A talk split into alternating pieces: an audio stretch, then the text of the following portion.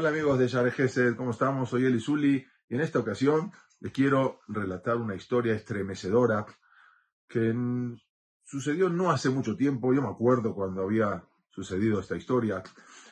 Resulta que había una, una pareja joven argentina, Yehudim, judíos, seculares, no eran gente ortodoxa, que se habían casado y se habían eh, decidido irse de luna de miel a Brasil se estilaba mucho que se van a un lugar un poco limítrofe, cerca. Se fueron a Río de Janeiro a pasar su luna de miel, esta pareja que era secular judía. Resulta que están en, eh, el hotel y eh, uno de los shows que el hotel ofrecía era en la planta baja, en, eh, el show consistía en magia negra. O sea que era una, como una bruja que se sentaba en el medio y todos alrededor se daban la mano con la luz eh, oscura, con, sin luz y eh, aparte ponían unas velas y invocaban espíritus y todos, todos se daban de la mano en un círculo y, entonces eh, la bruja invocaba, invocaba los espíritus, llamaba a los espíritus, llegaban los espíritus verdaderamente y ahí veían todos y les iban preguntando cosas, la bruja iba preguntando, era un show que daba diario, que daba diario en ese hotel, que ofrecía ese hotel. Entonces, esta pareja, Luna Mieleros, decidieron ir al show. Y estando en la noche, eh, cuando ya estaba todo oscuro, todo, toda la gente eh, en un círculo dándose la mano, todo con velas, un lugar eh, muy escabroso, muy, muy oscuro. Y de repente empieza la bruja a invocar a los espíritus, a llamar, hablar en otro idioma. Entonces él le dice a su esposa, le dice, esta bruja debe estar media loca. Pero muy, muy despacito, muy, le rumoreó a su esposa. Pero inmediatamente la bruja se da vuelta y, y le dice, ¿por qué estás diciendo que yo soy una loca? Bueno, esta pareja se asustó tanto, tanto de lo que había sucedido que decidió irse de ese lugar y se fueron a su habitación, a su cuarto. Estaban tan, tan asustados que él le pidió a, su flamante esposa que si tenía un teilim, ellos no eran personas religiosas, pero siempre cargaban un teilim, como mucha gente, y le dijo que sí, que llevaba un teilim en su bolsa.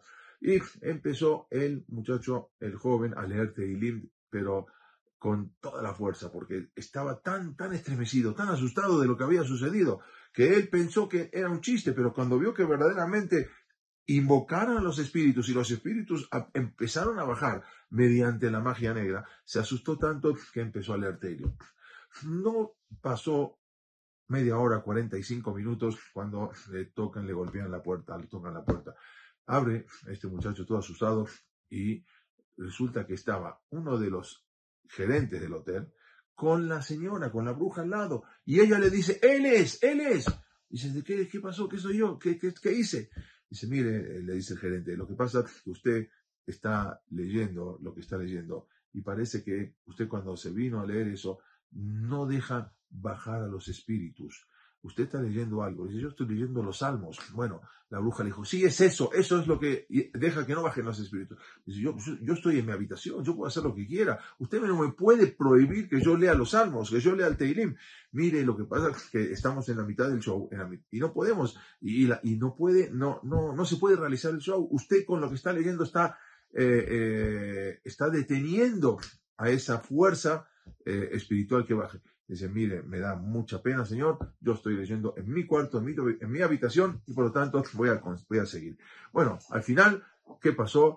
Eh, le dije, el gerente le dijo, mire, lo único que le voy a pedir es que deje de leer. Si no deja de leer, entonces tengo que cambiarlo de hotel, lo vamos a mandar a otra sucursal de este mismo hotel, que es mucho mejor incluso todavía.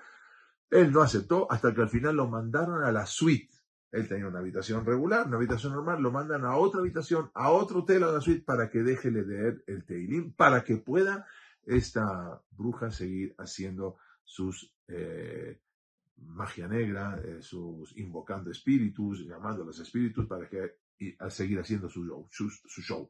Esta persona que no era nada religioso. Después, cuando vuelve a Argentina, vuelve, se hace, se, hace religioso, empieza a estudiar Torah y hoy es una persona Val Torah, una persona con mucha Torah. Lo que le sucedió el día de su luna de miel. Esto solamente no es para asustarnos, sino al contrario, es para saber la fuerza que tiene el Teilim.